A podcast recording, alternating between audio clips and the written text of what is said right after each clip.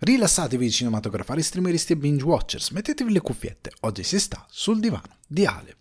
In questa puntata di Sul divano di Ale vi parlo del nuovo progetto di Vince Gilligan, che nel corso di una bella chiacchiera celebra i 10 anni dal finale di Breaking Bad.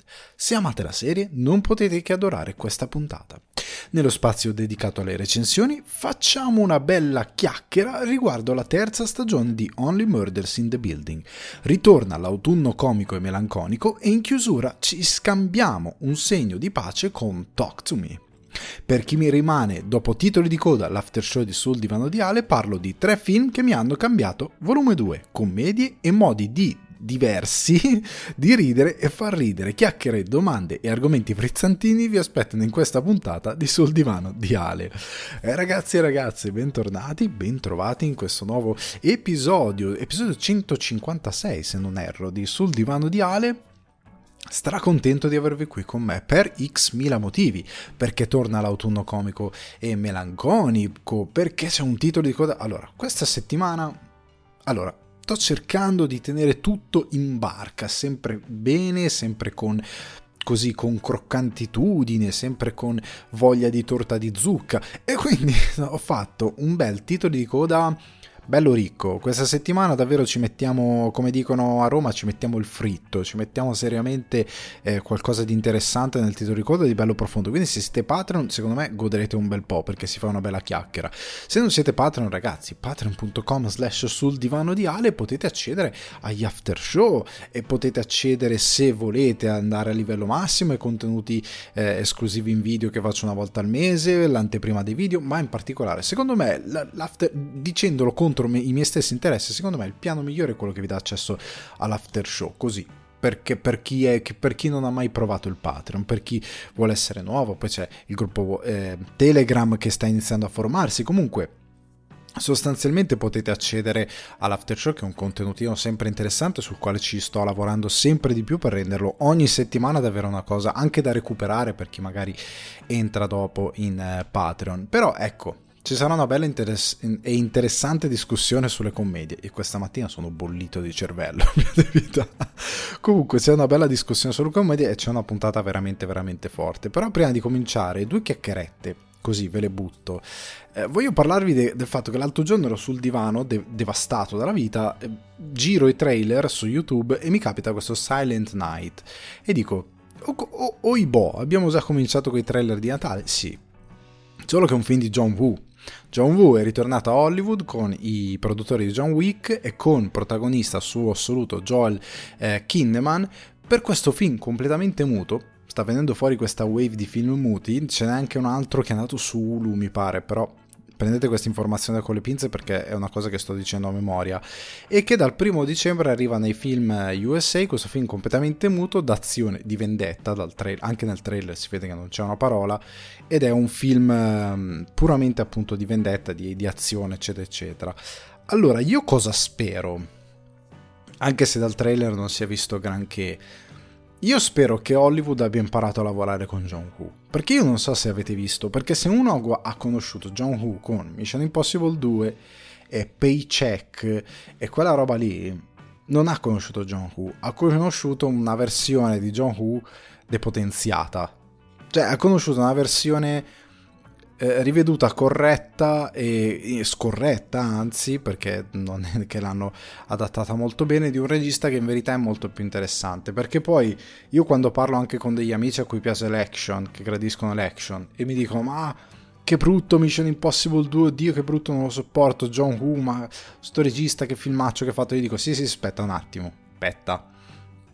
John Woo, vatti a rivedere A Better Tomorrow o Hard Boiled, che è uno dei film più eh, celebrati della carriera di John Woo cambi totalmente idea, cioè dici ok no scusate ho sbagliato io, ma non perché hai sbagliato tu nel valutare il, um, il, lavoro di John Woo, ma perché ti hanno presentato quello, perché poi soprattutto all'epoca il cinema orientale da noi arrivava molto relativamente, soprattutto a livello di mainstream, cioè chi era appassionato di cinema magari già conoscendo, guardando Jackie Chan, così così poi si interessava ad altro e arrivava a conoscere altro, soprattutto chi amava anime, manga, cosa di, quella, di, quel tipo lì e amava anche il cinema, espandeva. Ma a livello mainstream, cioè di tutti, a livello pop, si conosceva molto poco il cinema orientale, veniva diffuso anche molto poco. E quindi una cosa come Arboil e Better Tomorrow, o quelli più recenti come i due Red Cliff, che sono più cappa e spada, un po' più ambientati in un, ehm, in un universo di quel tipo, porca miseria, trovi un regista completamente diverso, con un talento incredibile, con una capacità visiva incredibile, con delle scene d'azione meravigliose, e quindi anche eh, i film, anche Face Off, che è diventato un film di, di, culto, eccetera, eccetera, sia per Cage che per Travolta.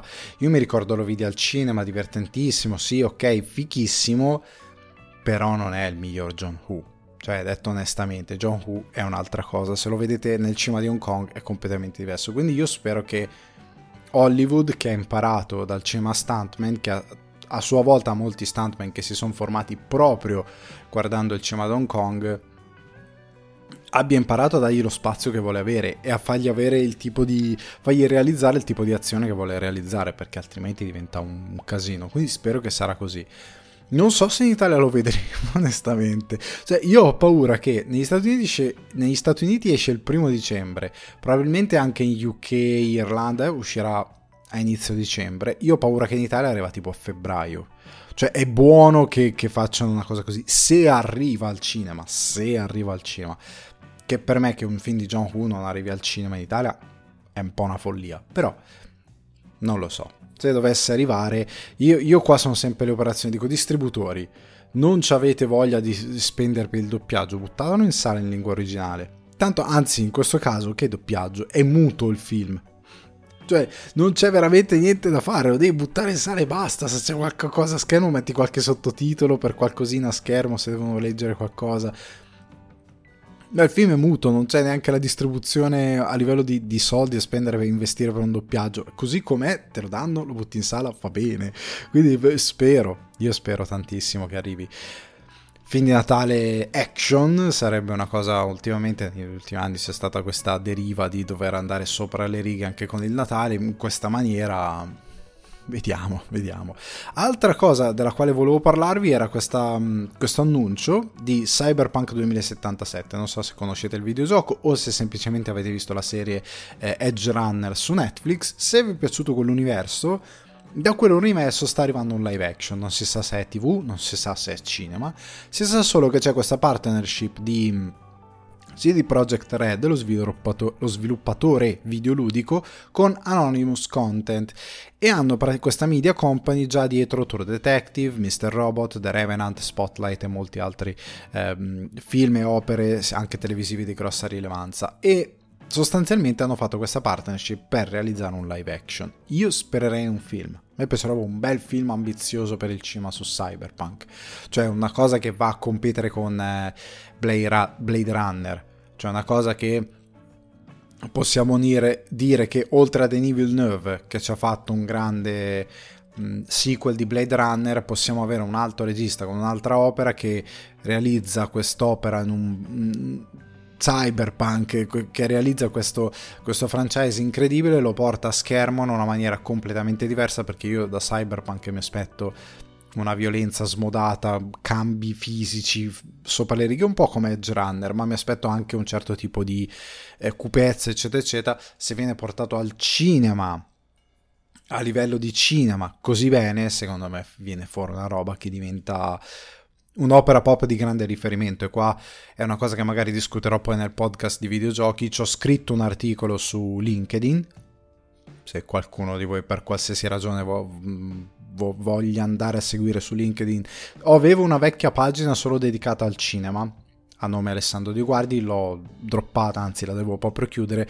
Il mio profilo di riferimento è quello professionale a 360 gradi che ho sempre usato per qualsiasi lavoro che ho fatto, però ora inizio a usarla per tutto, appunto, e c'è un articolo dove parlo del fatto che questa CD Projekt Red, una compagnia videoludica polacca partita dal nulla, da un mercato nel quale eh, tante volte non era possibile neanche distribuire videogiochi, non solo si è impegnata a distribuire videogiochi partendo da lì, ha anche lavorato con altri intenti, ma soprattutto partendo da The Witcher e poi da Cyberpunk ha preso due IP relativamente di culto e le ha trasformate in due IP gigantesca a livello mondiale e ci ha fatto veramente non solo delle buone opere, ma ci ha fatto proprio industria a 360 gradi, dal videogame al, al cinema, televisione.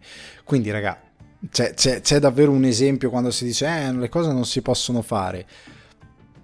Ci sono posti dove nonostante le cose si possono fare c'è però qualcuno che dice provate a farle e noi vi si dà una mano perché il governo polacco poi investe tanto in CD Projekt Red nel senso che ci ha creduto tanto in quello che sono riusciti a fare e a costruire nel corso degli anni. Quando hanno visto che il cavallo era vincente che era una cosa che portava perché comunque l'industria videoludica porta posti di lavoro tanta ricchezza eh, sviluppo economico è un'industria che genera miliardi e miliardi ogni anno, è una delle industrie più ricche eh, del momento di questi anni, di questi diversi anni, ormai sono tanti anni, raga, che non ci sia un investimento del genere in Italia per me è una follia.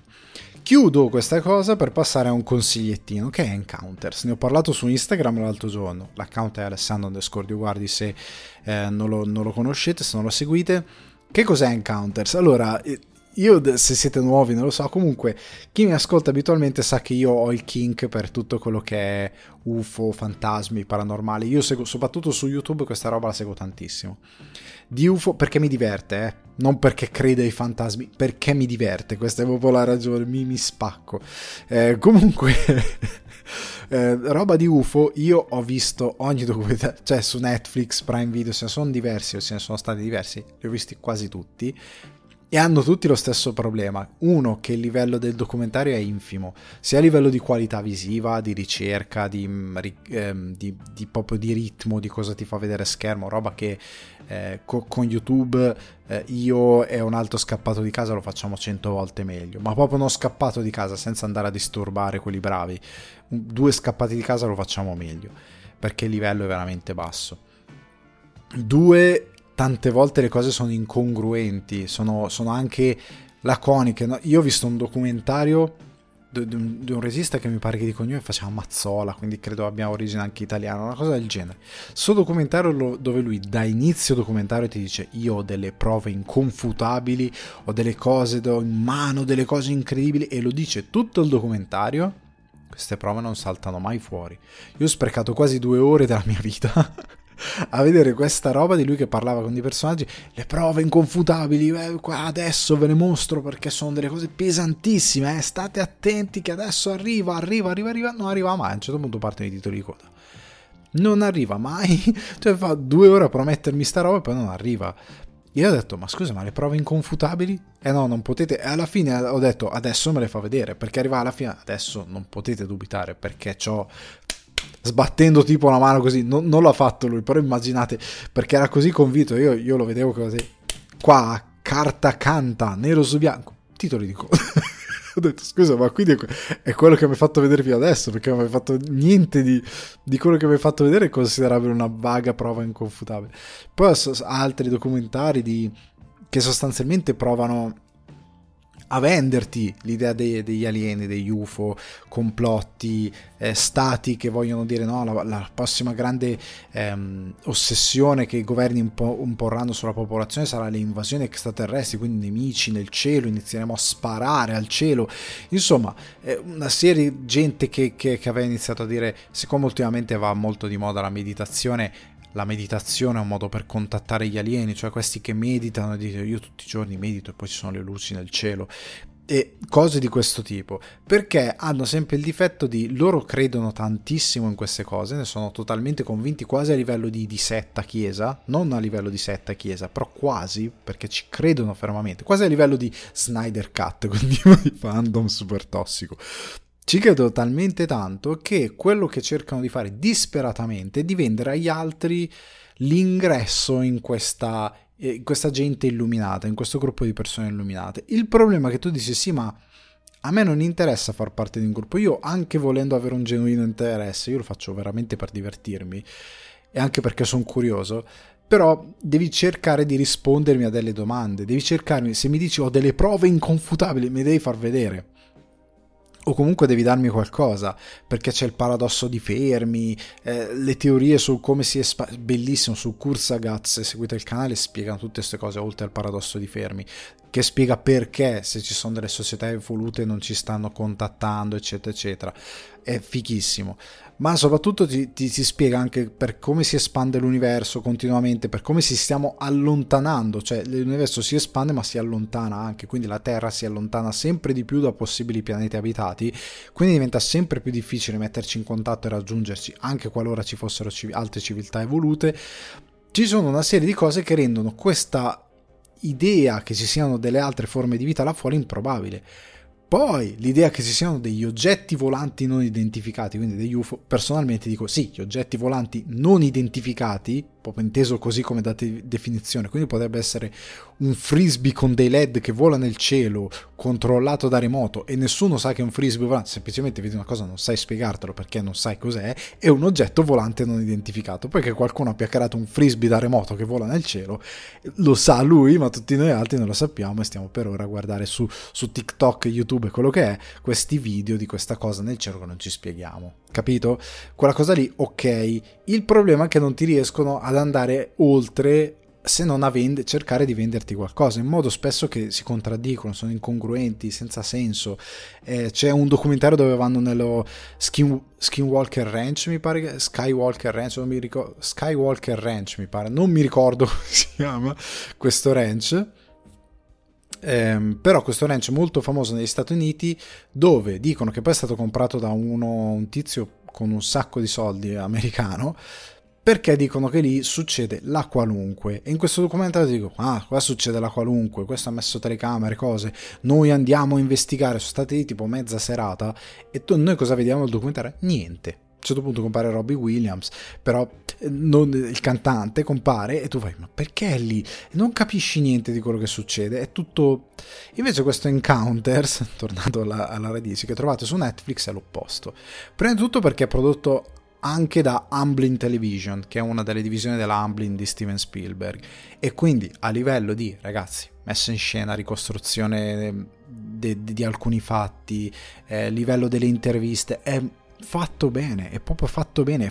Molte volte è fatto meglio di alcuni crime in cui riproducono eh, scene di. in cui riproducono. scusate, non scene, ma. Eh, momenti legati a delitti, cose, cose, cose di questo tipo. È fatto molto meglio di molti documentari che trovate su Netflix, è fatto veramente bene sotto questo punto di vista.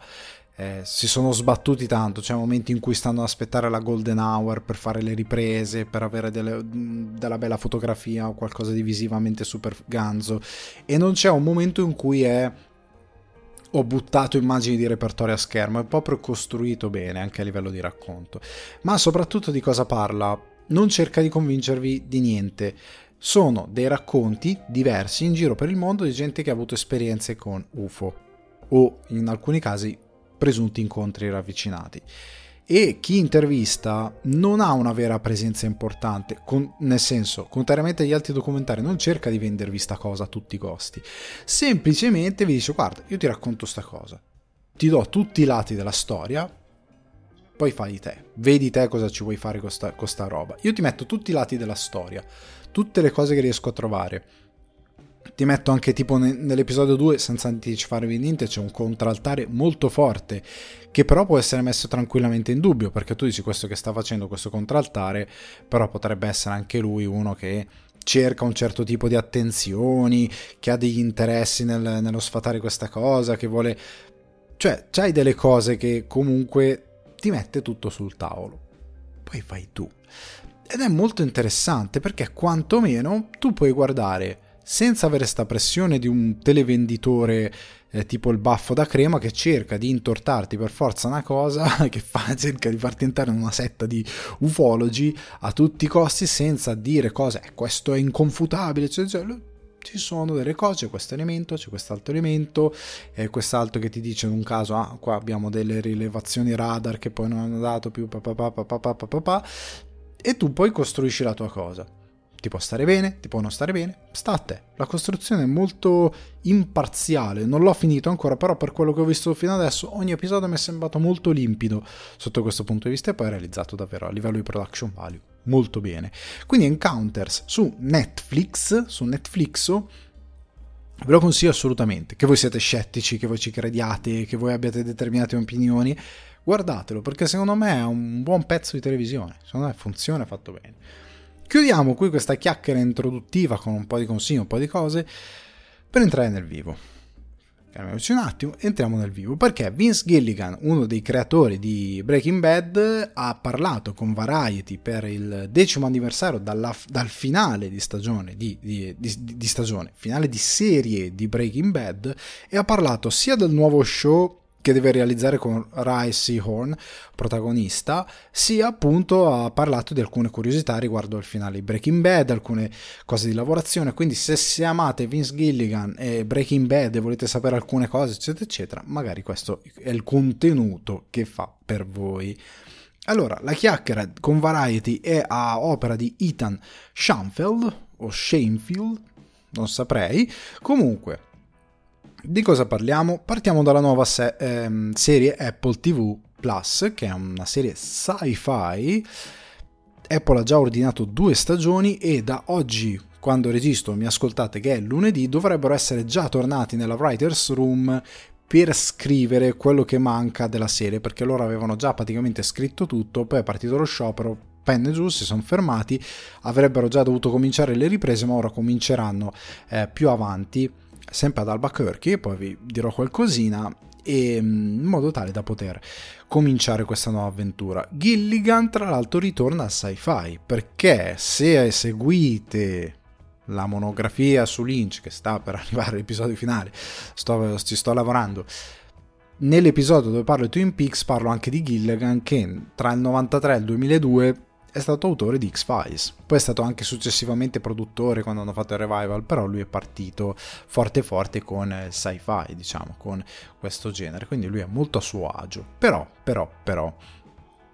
Allora, di, co- di cosa parla, che cos'è questa serie? Vi leggo quello che dice Gilligan. Non darei una pesante definizione di science fiction, direi che è leggermente science fiction, ha elementi sci-fi alla sua essenza, non ci sono crimini e metanfetamine. Sarà divertente e diverso. Non ho idea di come reagiranno gli spettatori, se lo ameranno o lo odieranno o qualcosa nel mezzo. So che è una storia interessante per me e Rai interpreterà un personaggio davvero differente da quello di Soul, cioè interpretato in Soul. La cosa strana è che è ambientato in Albuquerque, ma è un mondo completamente diverso, non ci sono cose sovrapponibili, per come la vedo io. Interpreta un personaggio che non è Kim Wexler, ma spero la gente si faccia prendere, quindi sostanzialmente abbiamo un, un sci-fightino, non, ha, non, non, da quello che dice non mi aspetterei pistole laser, teletrasporti e cose così mi aspetterei una cosa, magari è molto ancorato alla realtà, ma ha degli elementi sci-fi. Riguardo il plot non ha potuto dire tantissimo, dice solo che nel corso del primo episodio il mondo cambia piuttosto bruscamente e da quel momento è abbastanza diverso. Non è il mondo moderno, quello nel quale viviamo, ma cambia bruscamente e le conseguenze si spera garantiranno abbastanza dramma per molti, molti episodi a venire. Allora, una delle cose poi interessanti ehm, è che, almeno per quanto mi riguarda, di questa nuova serie è che è sempre ad Albuquerque.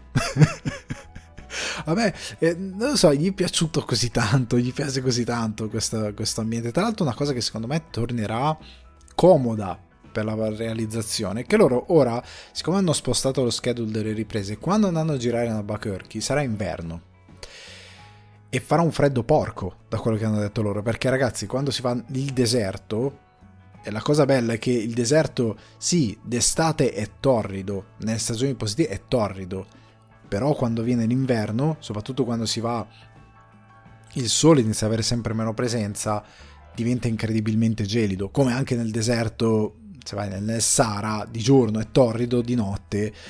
E quindi da quello che racconta anche Gilligan potrebbe essere anche un po', eh, ci potrebbe essere delle nevische, un po' di neve e quindi a me interessa tantissimo questa cosa perché il sci-fi, il fantascientifico eccetera eccetera, soprattutto quando c'è qualcosa che cambia drasticamente il mondo, lo trasforma in... ha questo elemento un po' il fatto la neve, la pioggia, come in Blade Runner appunto la pioggia, però magari la neve eccetera eccetera, secondo me danno un'aura di, di qualcosa di, come dire non solo di opprimente, ma di, di, sconforto, che ci sia qualcosa che non va, che ti crea un dislivello. Eh, il sole, il caldo, secondo me non, non, non sono ambienti che ti fanno pass- pensare a qualcosa che si sta rompendo, che sta incrinandosi, che sta funzionando poco. Per certe, poi dipende dal tipo di poetica sci-fi. Però secondo me vedere un Albuquerque d'inverno con magari della neve, non lo so se loro lo sfrutteranno, ma potrebbe essere che lo sfrutteranno per dare un, un sapore particolare a questa serie. Io sono molto curioso. Come sono molto curioso del fatto di aver messo protagonista Rai Seaworn. Apple TV Plus sta scegliendo molto bene in media i suoi progetti. Tra l'altro, vi devo parlare di un paio di serie che sono arrivate in queste settimane e negli scorsi mesi. Devo recuperare un paio di cosette. Secondo me sono molto forti e credo questa serie possa essere molto interessante. Però non ci è stato detto altro, non si sa moltissimo di quello che succederà, però si è stato detto molto di Breaking Bad. Allora, veniamo a questa parte. Perché? una delle cose interessanti eh, della chiacchiera, si, si, ci si è incentrati molto sul finale di stagione, perché sono i dieci anni non di Breaking Bad, ma dalle messe in onda del finale. E quindi una delle cose che Gilligan ha discusso riguardo eh, la concezione del finale è stato il flash forward che apre la, l'ultima stagione, ovvero Walter che compra la mitragliatrice, ok? E Gilligan riguardo questa cosa ha detto che è la cosa più stupida che abbia mai fatto. Ho detto, cominciamo questa stagione con il botto. È il 52esimo compleanno di Walt. Facciamo questa cosa con il bacon e lui che è solo in un Danny. Appare in pessime condizioni, sembra una bomber. Perché in un Danny? Beh, sta comprando una mitragliatrice, è chiaro. Allora, una cosa prima di andare avanti, ma che troveremo comunque avanti. Molti di voi diranno, ehm, ok, lui diceva aver fatto una cosa stupida con queste cose, ma cosa intende? Intende che, soprattutto quando dice, oh, mi sono detto, cominciamo questa stagione con il botto, tante volte tu non hai sempre perfettamente idea di dove vanno i personaggi. Cioè, in linea di massima tu dovresti avere quantomeno un outline dal punto A al punto B cioè dal punto A al punto Z, cioè la conclusione, soprattutto in una stagione finale. Però tante volte tu costruisci il tuo finale che sai magari che deve andare in una determinata direzione, volta per volta. Lo costruisci un po' mentre vai, non hai sempre una specifica outline e quindi loro hanno, o meglio Gilligan, si è concepito questa cosa di lui che si va a fare questa colazione e poi si va a comprare la mitraglietta, però la mitragliatrice, o meglio, però poi non sapeva dove sarebbe andato a parare. È una cosa che tante volte lo fai attraverso gli eventi, ti viene andando avanti. Non è la soluzione ottimale, ne parlerà anche Gilligan stesso, però tante volte si fa così. Ora, cosa dice a riguardo? Era piuttosto chiaro che la storia di Walt non doveva finire bene. Quindi l'idea di farlo apparire come se il cancro fosse tornato sembrava perfetta. In un certo senso ti muovi a tentoni. Non sapevamo dove sarebbe andato a parare. È sorprendente quanto poco sapevamo. C'è stata un po' di arroganza da parte mia nel pensare che ne saremmo sicuramente usciti. Ci sono 16 episodi alla conclusione, ce la faremo. A 6-7 episodi dalla fine non avevamo ancora capito dove andare a parare con la mitragliatrice. Ricordo di aver detto Scenario ipotetico, facciamo finta di non aver mai fatto quella cosa con la mitragliatrice. Ero davvero spaventato, ma i miei autori mi hanno tenuto con i piedi per terra. Mi hanno aiutato ad attraversare le fiamme e mi hanno detto che dovevamo fare i conti con questa cosa della mitragliatrice. Ne siamo venuti a capo andando avanti. Cosa vuole quel personaggio in questo momento? Che ostacoli deve superare? Chiunque stia leggendo e vuole avere una carriera come showrunner, non fate le cose in questa maniera. È doloroso e spaventoso. Quello che dicevo prima, cioè Gilligan lo dice molto chiaramente. Ehm, lui ha concepito questa cosa, ha messo il personaggio in una determinata situazione, però doveva elaborare perché il personaggio era in quella determinata situazione. Era in luce del fatto che doveva andare a finire male. Gli hanno creato un setup, ma non gli avevano creato determinati conflitti emotivi. Sembra che il cancro è tornato, ma non è tornato, lui è da solo, la mitragliatrice. Che cosa succede? Dove si va a parare? Dovresti saperlo prima. In teoria dovresti avere un'idea molto ben precisa di dove andare a parare, di quelli che sono i conflitti del personaggio. Lui si è messo un po' in un cul-de-sac nel momento in cui hai messo la cosa della metà della televisione, no, facciamo finta di niente. No, nel momento in cui ti sei messo in quella situazione devi venire fuori. E devi, devi venire fuori considerando che Breaking Bad in modo brillante. E non è facile venirne fuori in modo brillante, è una cosa molto difficile da, da fare, ma loro sono stati molto bravi. Lui dice mio, i, miei, i, miei, autori, perché appunto è lo showrunner con, che sta nella stanza con tutti i vari eh, writer, i vari autori che lavorano alla serie, che scrivono le varie sceneggiature degli episodi, che danno i suggerimenti, eccetera, eccetera. Ok? Quindi è quello il contesto lavorativo. Però a questo punto il giornalista di Variety, come molti eh, di voi si staranno chiedendo, dice ok, chiaramente non avevi pensato a Better Call Saul, cioè quindi vi siete un po' trovati nella stessa situazione con Better Call Saul, cioè tanto quanto quel finale lì eh, non l'avevi proprio concepito, poi nel momento in cui sei a Better Call Saul devi reverse engineer tutto il percorso per raccontare la storia di Saul, come fatto? Che avete fatto? Come ne siete venuti fuori? Quale ostacolo rispetto a quanto scritto in Breaking Bad è stato difficile da superare? Cioè, con una cosa che dici, ok, c'era questa situazione, ora che siamo in un prequel, che facciamo? E Gilligan risponde, il personaggio di Lalo che alla fine è riuscito meravigliosamente e tutto il merito va a Peter Gold e gli altri autori. Io ero quello che diceva il fatto che abbiamo menzionato un tizio di nome Lalo in Breaking Bad non significa che dobbiamo farlo vedere in questa nuova serie e Peter ha detto ho la sensazione che dovremmo mostrarlo e che debba essere qualcuno di davvero spaventoso. Allora io ho detto, non credo si debba menzionare pedissequamente ogni singola cosa che abbiamo fatto, Peter molto gentilmente ha detto, credo invece di sì. Aveva ragione. A questo punto, allora, ehm, eh, qua, qua, c'è una cosa eh, interessante perché è, è, vero, cioè nel senso Peter Gold è l'altra grande mente di Breaking Bad ed è verissima questa cosa. Lalo è uno dei personaggi più incredibili di Better Call Saul, che in Breaking Bad è una menzione. È proprio una cosa che esiste a livello di menzione, ma non è sviluppato sta di fatto che andare a ripescare quel personaggio, scusate, puliamo la voce, andare a ripescare quel personaggio e inserirlo nel contesto di Better Call Saul e renderlo così potente, porca miseria, c'è, c'è stato fatto un bel lavoro lì, ma seriamente un bel lavoro.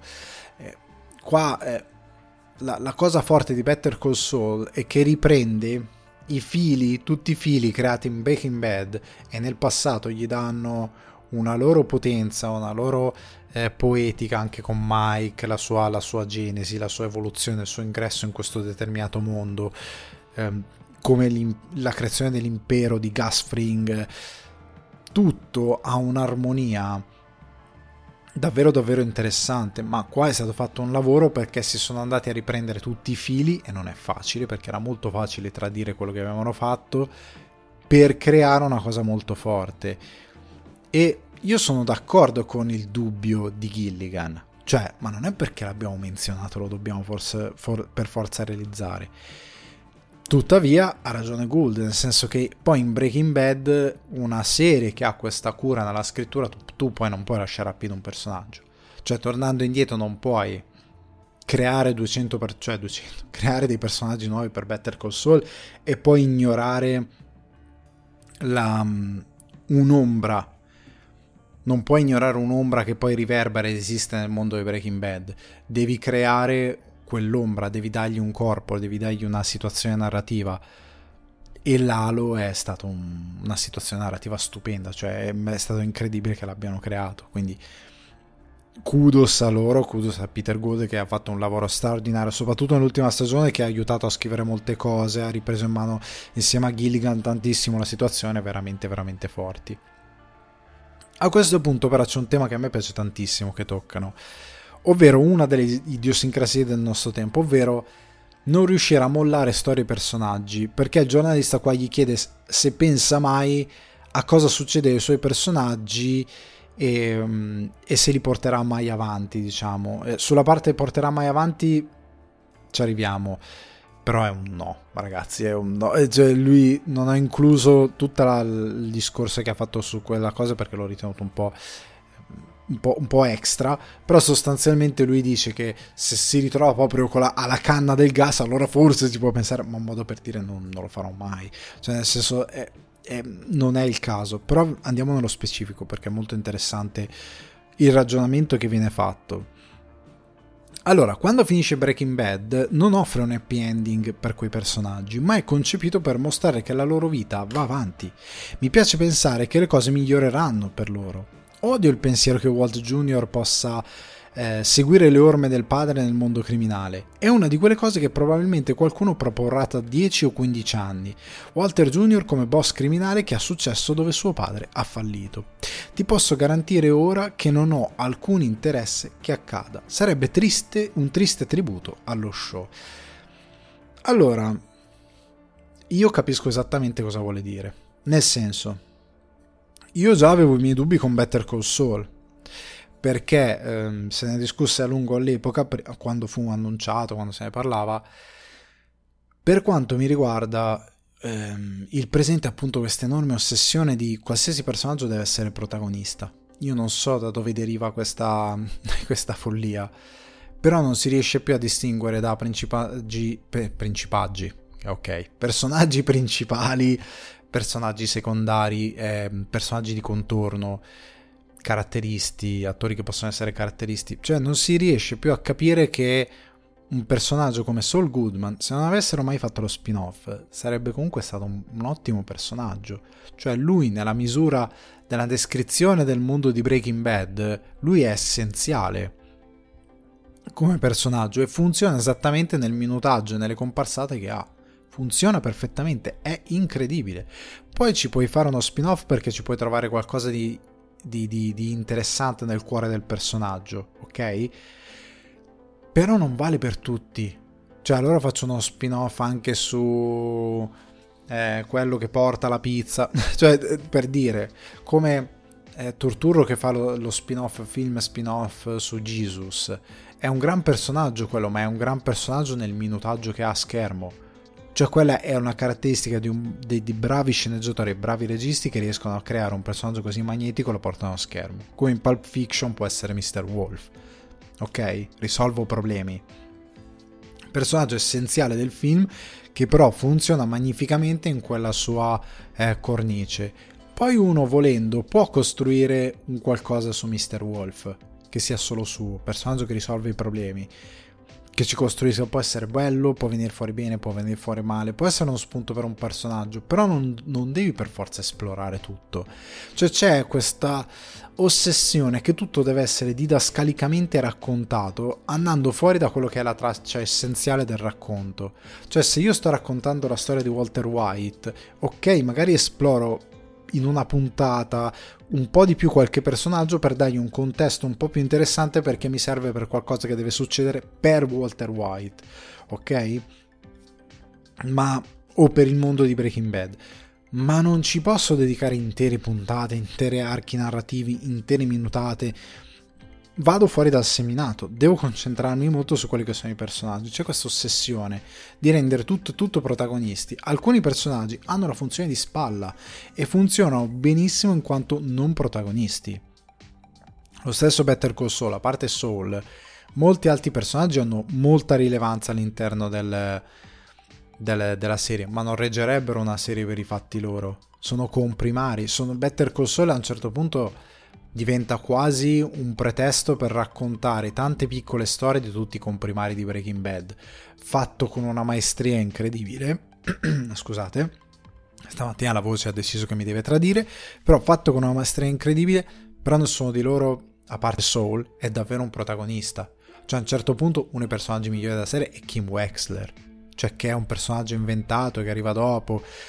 Capite quello che vi voglio dire? Cioè la costruzione del mondo, poi non mi fa dire voglio uno spin-off su Kim Wexler. Cioè quello che racconta lì è più che abbastanza, va bene così. È, questo che io dico sempre, bisogna capire quando un personaggio è protagonista e ha tante storie da dire e un personaggio è semplicemente un contorno, che poi semplicemente magari può essere percepito in modo negativo, ma non è così. I personaggi contorno fanno le storie, ok? Quindi c'è una certa ossessione soprattutto quando finiscono le serie. Eh, ma io voglio lo spin-off sul figlio, voglio lo spin-off sul giardiniere, voglio lo spin-off su tutto. Secondo me uno spin-off su Walter Jr. è la cosa meno interessante dell'universo, per quanto mi riguarda, ehm, per per come la vedo io, la storia è finita, è bellissimo così com'è Breaking Bad. Cioè, non, non, ci vorrei altro. Poi magari appunto tra 10-15 anni arriva uno e fa uno spin-off geniale. Io lo ritengo difficile, però qualcuno ci potrebbe riuscire. Bene, lo trovo un po' pigro, è anche questo che dico io. Raccontiamo altre storie. I Soprano è una delle serie migliori della storia della televisione. Vanno bene così, non, non ho bisogno di spin-off. Capite cosa voglio dire? Eh, funziona esattamente così com'è. E lui, a riguardo il, eh, il figlio, Walter Jr., dice riguardo la possibilità di uno spin-off. Ne dubito fortemente. L'unica attrattiva è di lavorare con RJ Meat, perché è un attore meraviglioso e un ragazzo adorabile, ma sarebbe deprimente da Dio. Sarebbe la lezione sbagliata da trarre dallo show, qualora ci fosse una qualsivoglia lezione da trarne. Anche su questo io mi accollo, nel senso che Breaking Bad ti vuole presentare, e poi ci offre l'assist per quello che viene dopo, un personaggio come Walter White che va sempre di più a marcire, ok? È il nostro protagonista, però è marcio come personaggio che ha determinati contrasti, che, che, poi il figlio diventa anche lui un criminale e hai sfondato la... diventa proprio davvero il fatto di non, non, dare una minima moralità a quel racconto che hai fatto, che invece ce l'ha una morale per sotto certi punti di vista. Ok? Se vai a smontare perché anche il figlio diventa criminale, la tragedia, diventa, secondo me, diventa svilente e anche un po' triste, appunto, come dicevo anche prima. Idee nuove, facciamo qualcosa di diverso. Poi lui viene incalzato Gilligan sulla questione Skyler perché eh, Skyler viene vista come una rompiballe. Cioè, sostanzialmente è insopportabile perché dà sempre su a Walter, ma io non sono mai stato d'accordo con questa cosa, nel senso che capisco che nel momento in cui noi guardiamo uno show, tendiamo nel bene e nel male a seguire il protagonista. In, ehm, in, in Breaking Bad noi seguiamo Walter White, come si chiama Jesse, principalmente Walter White. È il nostro protagonista, è il nostro, tra virgolette, tra virgolette, eroe. Ma quello che succede con la moglie e, e l'hard time, come si suol dire, che lei dà a lui è perfettamente comprensibile.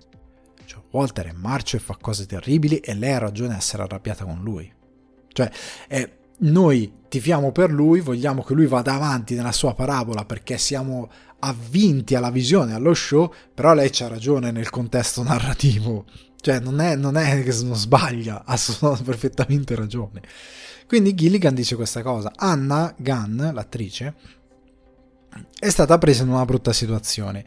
Dio benedica e fan. La sola ragione per la quale parlando, stai parlando con me, rivolgendosi al giornalista, a dieci anni di distanza, ma c'è stato un sorprendente livello di ostilità verso il suo personaggio e a un certo punto anche verso Anna stessa. Non, ha, non ha mai avuto senso per me. Con il senno di poi, il basilare setup dello show riguarda un tizio che fa da pungible e viene colpito da ogni parte.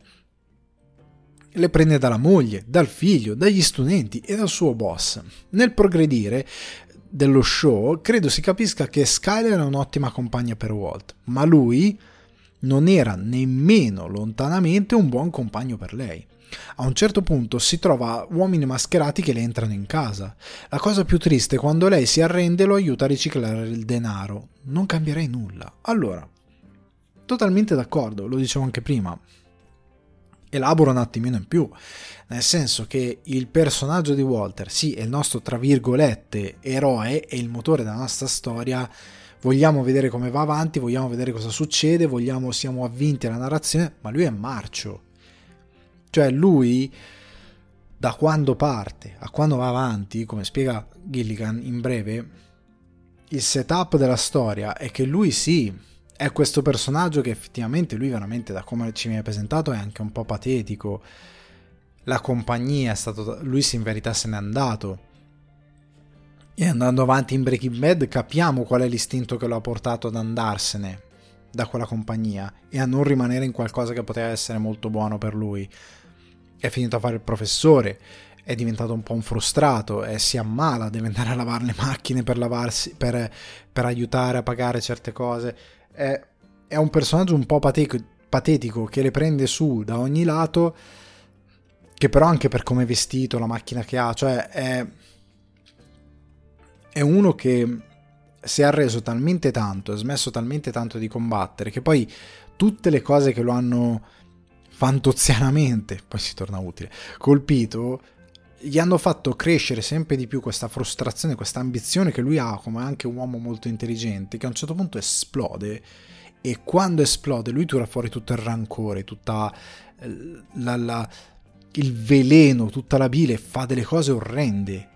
Quello che fa con Jesse, con di fianco la ragazza, è, è terrificante, cioè deve avere una freddezza e, un, e, un, e un'umanità molto rotta per fare certe cose che fa Walter White e quello che subisce la moglie è incredibile, lei ha ragione in molte, molte follie. Il fatto che Walter sia il nostro eroe, tra virgolette, come già spiegato fino adesso, non significa che però abbia sempre ragione. Anzi, anzi, verso la fine lui diventa anche molto raccapricciante nel, nel, nel modo in cui gestisce un certo tipo di potere. Quella, quella scena Say My Name. È il potere quello.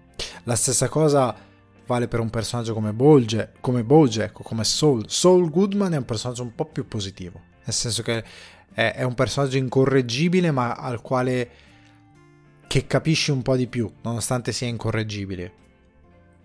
Bojack anche lui è un personaggio che è il nostro protagonista, gli vuoi bene, però lo capisci che è marcio per certe cose, che ha tanti problemi, che ha tante cose che non funzionano, che ha tante cose da raddrizzare, però da qui torniamo a Breaking Bad, a voler male a Skyler perché si trova in delle situazioni senza senso, per me non, non è giusto. Cioè lei ha ragione, lei ha ragione. A inizio serie magari lei non ha grandissima ragione perché è una delle cose che lo, che lo picchia. È una delle cose che, che, è uno degli spilli che si infila nella sua carne. Però poi andando avanti in base a, a quelle che sono le sue reazioni, lei ha perfettamente ragione. E Walter è nel torto, moralmente parlando. Quindi, secondo me, anch'io ho sempre visto un po' male gli attacchi al personaggio di Skyler, perché lei effettivamente che deve fare? Lei è un'ottima compagna per lui, lui è un pessimo compagno per lei. Quindi, interessante. Allora, ultima cosa, eccezione fatta per i momenti più eclatanti della serie, quali sono i momenti più sottili, passati sotto traccia, che ami di più? E questa è l'ultima cosa però che mi piace tanto. Eh, adoro la roba con Skinny Pete, Badger e Combo. Quei tre mi hanno sempre fatto ridere. C'è questa scena in un episodio scritto da Peter Gold nel quale Skinny Pete e Badger parlano dell'episodio di Star Trek che avrebbero voluto scrivere, in cui c'è una gara di mangiatori di torte a bordo dell'Enterprise. Mi fa sempre ridere. Principalmente sono orgoglioso della macchinazione del plot di Breaking Bad tutti i colpi di scena della storia. Credo che i dialoghi siano l'ultima gamba del treppiedi che regge la scrittura. È divertente scrivere dialoghi cita- citati e interessanti, ma ho sempre pensato che i dialoghi ricevono troppo credito nel cinema e in tv. Non stiamo scrivendo piste teatrali, stiamo scrivendo immagini in movimento. Riponiamo troppa importanza nei dialoghi nella scrittura.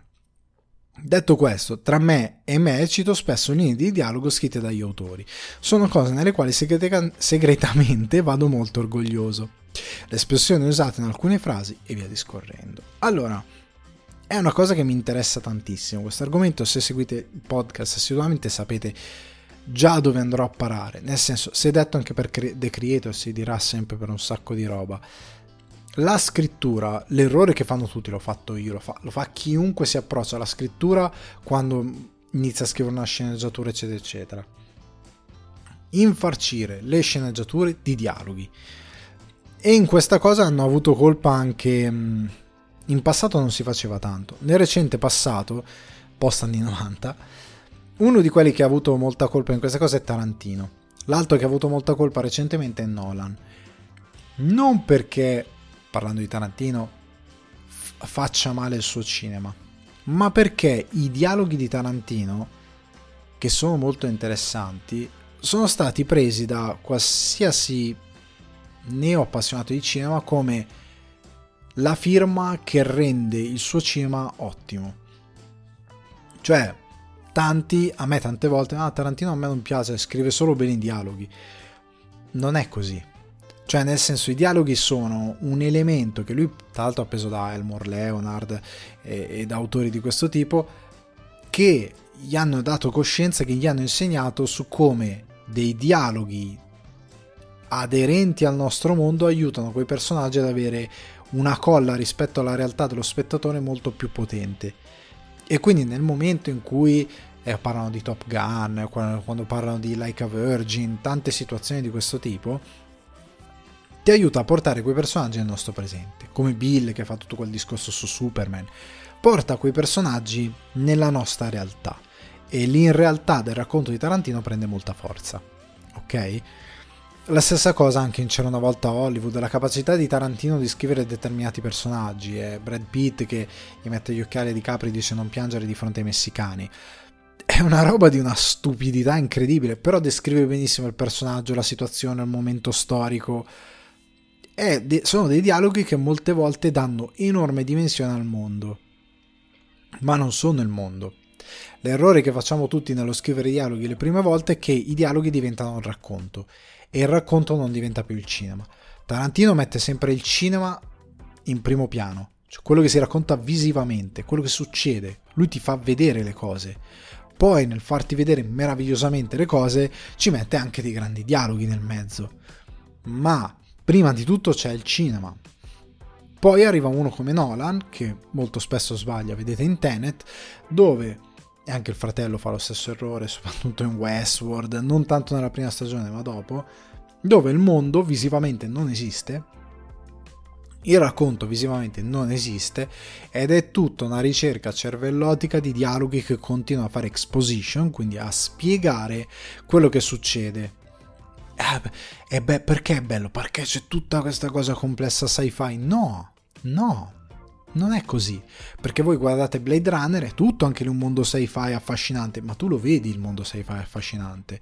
Ti viene descritto dalle situazioni, dalla messa in scena, dalle ricerche di fotografia, eh, dal modo in cui gestisci i personaggi, dalla descrizione del mondo, non dal fatto che ci sia un dialogo che ti parla di come funzionano questi androidi, eccetera, eccetera, in modo complesso. Lo stesso Ghost in the Shell, non il film, l'opera originale. Se voi lo guardate le parti meravigliose di Ghost in the Shell non sono dialoghi che ti spiegano l'anima, il robot, l'androide, non è quello, ti viene mostrato, poi ci sono delle domande che sorgono e che sono alimentate anche dai dialoghi. Neo Genesis Evangelion, il dialogo è, cioè molte volte è equilibrio tra i personaggi, è quello che succede, che viene raccontato tramite le immagini che dà valore.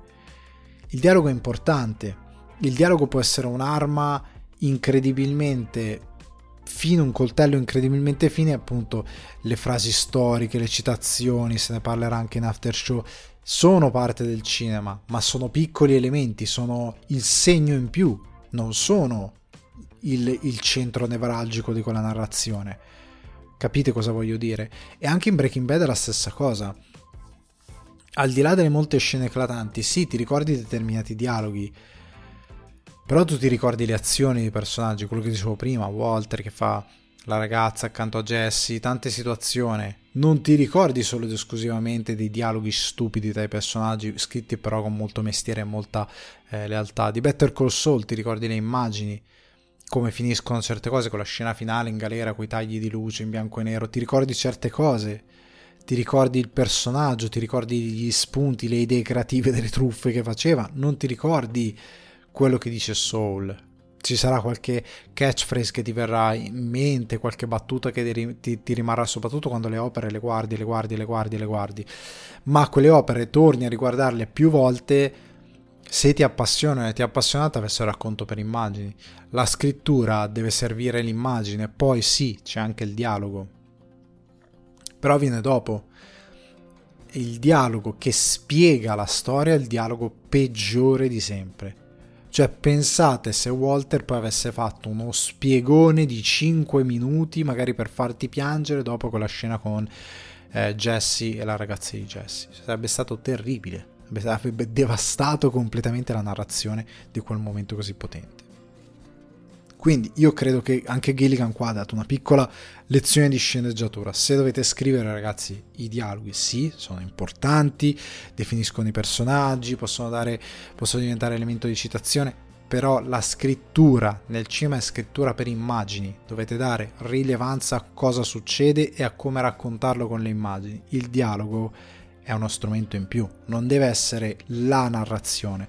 Se tutto il vostro world building passa dei personaggi che si dicono cosa succede, si dicono cos'è il mondo, eccetera, eccetera, è finita, cioè fate la, la monnezza, fate proprio la monnezza vera, perché persino anche il videogame, se pensate a tanti videogame, il world building, le, le, i contrasti dei personaggi non passano per i dialoghi, passano per altro, pensate a The Last of Us, eccetera, eccetera. Quindi, chiudiamo questo blocco ed entriamo nella rubrica di questa settimana, anzi prima una recensione e poi la rubrichina, ok?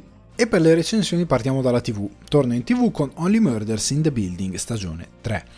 Creata da John Hoffman e Steve Martin, io sono rimasto davvero davvero affascinato da questa terza stagione di Only Murders in the Building. They did it again, hanno confermato la quarta stagione, che arriverà a questo punto l'anno prossimo, come, come da, da di, so, di, consueto, anche se io continuo a criticare questa scelta per me folle di distribuire un giallo a partire da fine agosto. Capisco che finisce poi verso fine settembre, di ottobre, però porca miseria, tu agosto, eh, caldo e vedi questi qua, uh, uh, con i canni con New York autunnale, tu dici sì, ma zio è agosto. non si può fare un attimino, vabbè, comunque.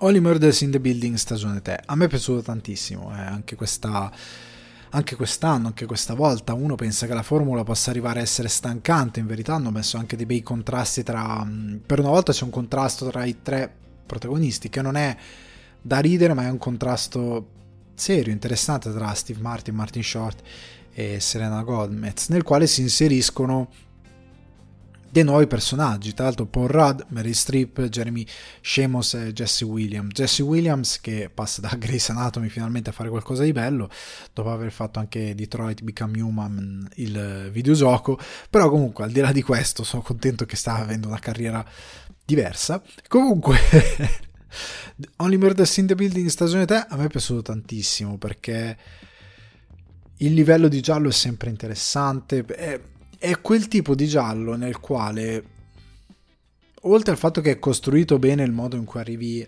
all'assassino, al di là di questo, è, è, è, quello che ci mettono nel mezzo. Cioè, nel mezzo, le storie, i personaggi, tutto quello che succede cioè, senza fare spoiler per chi non l'ha visto, ma anche le cose comiche. Eh, la, la, White Room, la, la, stanza della White Room di, del personaggio di Steve Martin che va fuori testa è, è, una delle robe che ha fatto più ridere non solo della serie, ma in questi ultimi ehm, anni di televisione. Cavolo, ho trovato una cosa che mi ha fatto veramente ridere di cuore, ma mi ha fatto ridere perché la costruzione, il modo in cui è realizzata, il, il personaggio, che sono sempre ridicole, sia Martin Short che Steve Martin loro sono veramente ridicoli ma sono divertenti. Il personaggio di Serena Gomez che ha avuto un, una piccola svolta nel, nella sua crescita in quello che è in quello che è, che è Mabel eccetera eccetera. Io ho voluto davvero bene voglio bene a questi personaggi voglio bene a questa serie. Hanno usato una quarta stagione. Ben venga che arrivi una quarta stagione di Only Murders in the Building. Voglio capire dove va a parare. Ormai la curiosità è sempre più dove va a parare questa volta, secondo me, Paul Rudd e Meryl Strip si sono inseriti molto bene, perché nessuno dei due è entrato per distrarti dai protagonisti. Cioè, secondo me, l'errore che si può fare in queste serie è di introdurre nuovi membri del cast che dici, ah, però vorrei che rimanessero. Invece no. Cioè, ehm, il personaggio di Paul Rudd per me è, è stato perfetto utilizzato come è stato utilizzato perché prende in giro un po' il presente, perché prende in giro un po' la stessa televisione di lui che fa questo attore che a un certo punto fa uno show per ragazzini ma lui ha 30 anni, cioè, o, o, o esattamente la stessa cosa ehm, il, il, livello drammatico del personaggio di Mary Streep che però è anche un, un livello quasi da, ti dà un senso di psicosi, eh, è molto molto molto bello come gestiscono personaggi apparentemente ingenui però in modo intelligente. E la costruzione del giallo è, è molto fedele a quello che deve essere il giallo. E tutto riesce a, rimane, a rimanere su toni leggeri pur essendoci di mezzo dell'omicidio degli assassini e anche mi è piaciuto il cliffhanger alla fine del, della stagione che poi da, deve dare il, il via alla stagione 4 io credo che quando questa serie finirà sarà un po' triste per tutti. Cioè, non so se magari eh, la quarta stagione vuole essere una. vuole porre una conclusione. Non so cosa, cosa si vuole fare. Ehm, però sta di fatto che credo che mancherà. Sarà una di quelle poche serie che ha un po' segnato attualmente la televisione perché offre qualcosa che davvero manca. Cioè il fatto di avere una serie leggera, una comfort series, un tipo di serie tv che la guardi in un momento in cui sei un po' giù e la guardi ti, risolve, ti risolleva un po' il morale, ti distrae, te la puoi anche riguardare facilmente perché sostanzialmente gli episodi sono 30 minuti, una cosa così, 30-35 minuti, è una cosa che ti puoi riguardare eh, tranquillamente è una cosa che ti può eh, dare una bella compagnia perché alla fine ogni stagione è autoconclusiva quindi tu te la puoi guardare così en passant di qui e là e la butti giù e ti diverti e ci, ci ritrovi dei personaggi ai quali vuoi bene. È, è una serie che secondo me, nonostante abbia delle ingenuità, perché ce le ha delle ingenuità, alcuni personaggi entrano e escono un po' così, alcune cose si risolvono molto a schiaffo, non che si risolvono in modo non soddisfacente, ma sono eh, soluzioni a piccoli colpi di scena, a piccoli cliffhanger di fine episodio che poi si risolvono eh, in modo molto semplice, lineare, senza troppe complicazioni, ma che capisci che il, mo- il motore per, per, il quale sono fatte determinate cose, un po' il cliffhanger di fine capitolo che poi ti propone una cosa eh, nuova nel capitolo nuovo che ti fa svoltare pagina, che ti fa svoltare la storia, che ti cambia un attimino l'umore della storia. Non è elegantissimo ma funziona. La cosa che mi piace appunto ecco di questa serie è che è semplice ma elegante e funzionale a quello che deve fare. Non è la serie con la scrittura migliore della televisione non è la serie con eh, la messa in scena migliore, nonostante sia ottima, però non è che c'ha movimenti di macchina particolari, non c'è elaborazioni particolari, però funziona strabene quello che fa. È una serie perfettamente mm, confezionata in ogni suo componente dove non è perfetta, è semplicemente anche se per perfetta intendo dire che funziona ottimamente in quello che fa, non c'ha delle cose che dici questa cosa è brutta, cioè fatta poco male, funziona, gira, va bene, forse in questa stagione hanno un po' mollato un po' troppo eh, l'idea del podcast, ma perché appunto c'è una crisi tra loro e quindi anche un po' giustificata, però ecco, in linea di massima, nonostante abbiano inserito tanti personaggi, alcuni entrano un po' a schiaffo, eccetera, eccetera, va bene. Cioè, nella, nella, nell'economia della cosa è perfetto perché è una sorta di evoluzione Holly Murders in the Building come se avessero voluto la signora in giallo come se avessero voluto Colombo.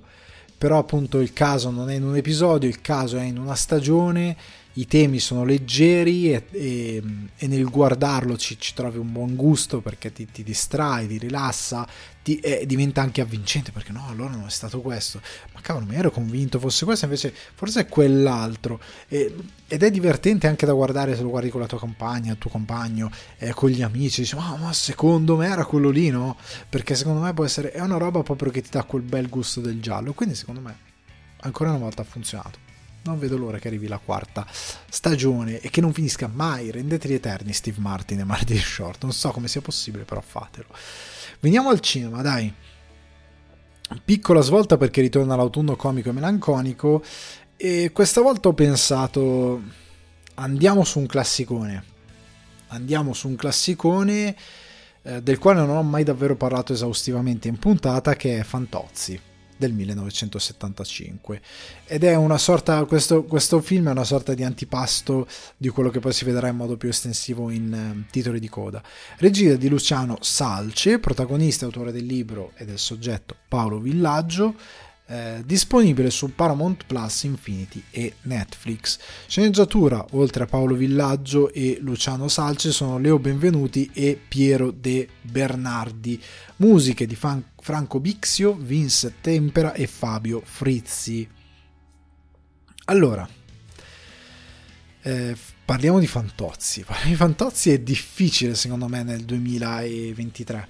Non è molto facile eh, perché il personaggio è molto storicizzato, ma è anche molto, come dire, forse per le nuove generazioni è insopportabile Fantozzi. Non lo so, a volte me lo chiedo. Magari mi, mi fate sapere su Instagram dopo aver sentito la puntata, perché non lo so come un ragazzo di 20 anni, di 21 anni possa percepire Fantozzi, che appunto è il film è del 75, il libro di qualche anno prima. Io mi ricordo di aver visto il libro nella biblioteca della casa al mare di, di, di mio padre, di, di, averlo preso e dire che, che è sta roba? Perché dicevo, conoscevo il film, però non avevo idea ci fosse il libro. E, ehm, comunque, non so come lo recepirebbe un ragazzo di oggi perché l'Italia e il contesto sociale sono cambiati moltissimo, ma tristemente sono rimasti incredibilmente uguali. Cioè sono un po' cambiati gli interpreti, sono un po' cambiate alcune idiosincrasie, ma allo stesso tempo sono esattamente la stessa cosa. Solo che essendo un contesto del 75 non ci sono cellulari, non esiste internet, non esiste eh, la socialità di oggi, eh, anche le idiosincrasie dell'uomo medio, che è quello che descrivo Fantozzi, sono leggermente spostate, cioè tipo le ossessioni di Fantozzi per... Um, cioè, de- che poi sono quelle dell'uomo medio per le donne de- de- tele- dei telefoni hard, di certe cose. Oggi si è spostato su Instagram, però l'ossessione è uguale, non è cambiato molto. Però andiamo all'inizio. Per chi non lo conoscesse, che cos'è Fantozzi? È una eh, satira sociale, demenziale, perché è completamente demenziale, italiana. Ed è una critica alla società consumistica, eh, che non è per Villaggio la felicità. Tra l'altro, se andate a cercare online ci sono delle interviste fatte a Villaggio all'epoca e dice delle cose che le guardi oggi e dici Villaggio ha descritto il mondo di oggi senza saperlo. E ripeto, non perché Villaggio fosse particolare, era particolarmente avanti, ma anche perché quel mondo è rimasto uguale. Ha spostato alcune pedine perché le ha spostate il tempo, però in Italia è rimasto esattamente lo stesso mondo. E Fantozzi esiste nella misura in cui dopo un boom sociale gigantesco nel quale c'è stata un'illusione di benessere che poi sarebbe un pochettino ritornata col, con l'avvento di Berlusconi, però questo enorme boom di benessere che all'epoca era vero, poi c'è stato un crack e poi c'è stata un, un'epoca di benessere finto che è stato quello di Berlusconi, si è fatta una bolla.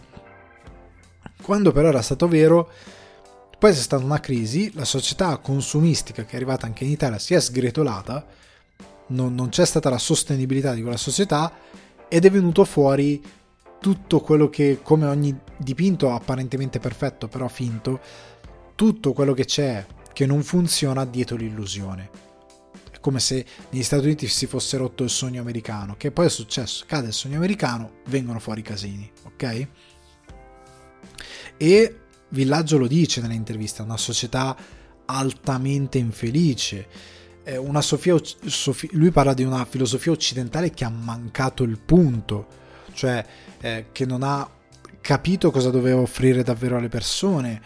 Ehm, e, e, Fantozzi è questo umino, come lo chiama Villaggio stesso, che vive nel boom consumistico e quando appunto si cade, cade l'illusione, si rompe lo specchio, lo specchio e si svela l'inferno.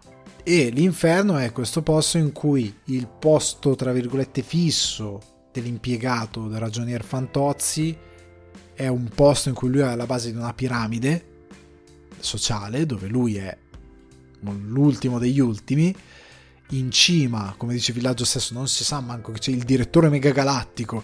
L'idea di chiamarlo direttore megagalattico è perché ti dà l'idea di qualcuno che non esiste davvero.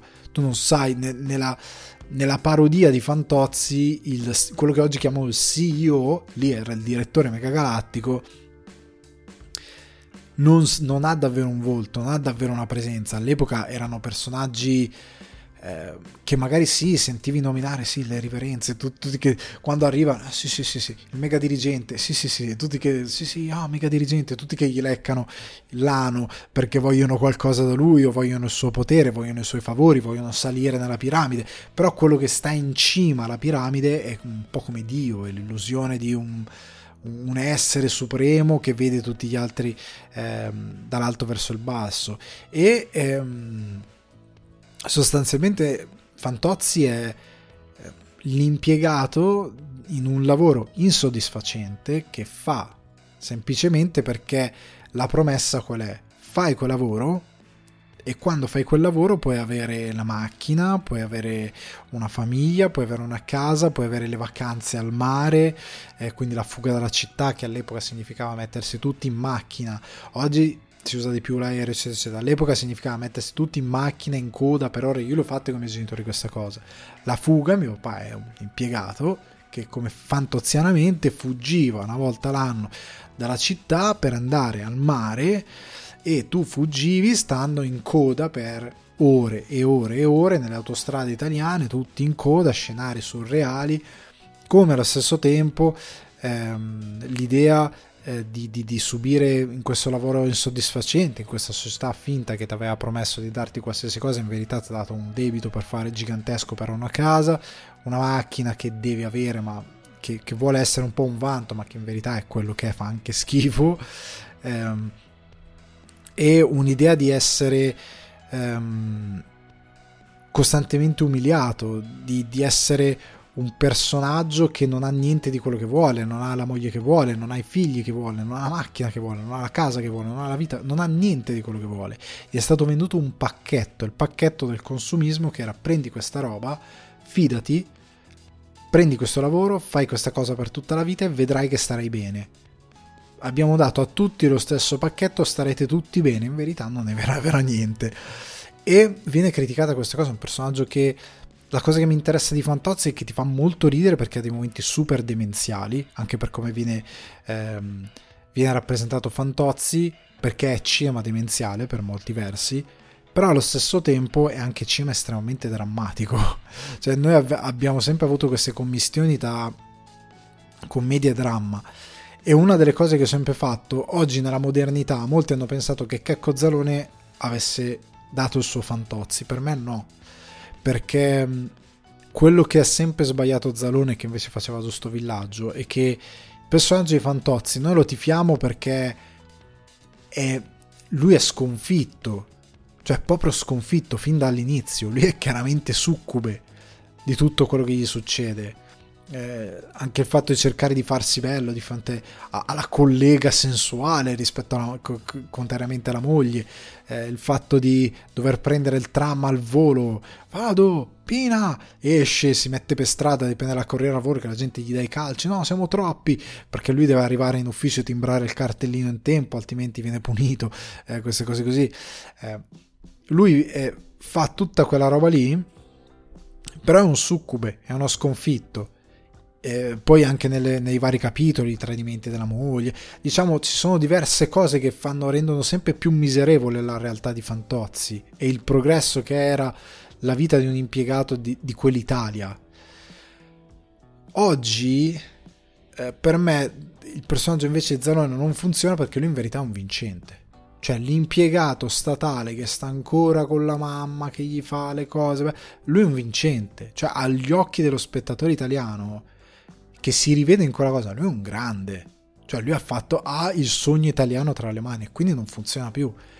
Cioè, è, quel personaggio è eh, come dire, è una critica per chi ha gli occhi per vederlo, ma il resto del pubblico non ce li ha perché il resto del pubblico si è convinto che la trappola di Fantozzi possa essere sfruttata a suo vantaggio e per certi versi lo ha fatto e quindi ha creato il personaggio zaloniano, però il personaggio zaloniano è un vincente perché frega lo Stato, perché ha tutto preparato, perché non, non, deve avere alcuna preoccupazione, perché non mando dell'atto la porta a casa. E invece no, Fantozzi è sconfitto, completamente. Ed è tragico, è veramente tragico eh, il suo personaggio. La cosa che mi, mi stimolerebbe sarebbe cercare di capire come sarebbe oggi Fantozzi, perché come dicevo prima non so come lo può prendere un ragazzo di 20 anni un, un Fantozzi con quella critica sociale, perché ripeto, la critica sociale in Fantozzi è molto forte. Io mi ricordo all'epoca, quando ero bambino, vedevo Fantozzi per le cose demenziali. Faceva che fa, oh, che dolore, queste cose qui. Lo vedevi per quelle cose lì. Per tutte le cose umilianti, divertenti che succedevano, il fatto che fa parafulmini, tante cose assurde, perché era proprio cinema demenziale. Invece, crescendo, ci ho visto le critiche all'Italia. e ho iniziato a percepirne la tristezza. Mi ricordo a un certo punto ho detto no, non lo voglio guardare più. Cioè arrivato verso i 18 anni ho detto non me lo accollo più Fantozzi perché mi, mi prende male. Usiamo questi termini. Mi prende male vedere Fantozzi perché lui è troppo succube di certe cose. Come anche mi metteva tristezza appunto questa cosa della signorina Silvani. Cioè che era la signorina Silvani. Ecco, se magari non l'avete visto, guardatelo, fate conto, se voi guardate al presente, oggi la signorina Silvani diventa quell'instagrammer che lavora nello studio del notaio, che lavora, fa l'assistente alla poltrona dal dentista, fa eh, qualsiasi altro lavoro, qualsiasi, o magari anche un lavoro semplicemente da impiegata, però passa un sacco di tempo in palestra a farsi eh, questo fisico disegnato da Rob Liefeld, cioè quindi con le, le, le le proporzioni tutte sbagliate, quindi magari fa 200 squat, 700.000 allenamenti per i glutei, ha questi glutei giganti, le labbra con, con, dentro sparato il silicone a, a, a palla giganti, eh, queste fattezze completamente carpenteriane come Fuga da, da Los Angeles con con tutti i fanatici della chirurgia estetica, con tutte queste proporzioni completamente surreali, seno gigante, fu- fuori da ogni logica, perché già a 18 anni ti devi andare a 20 anni ti devi fare il seno per fare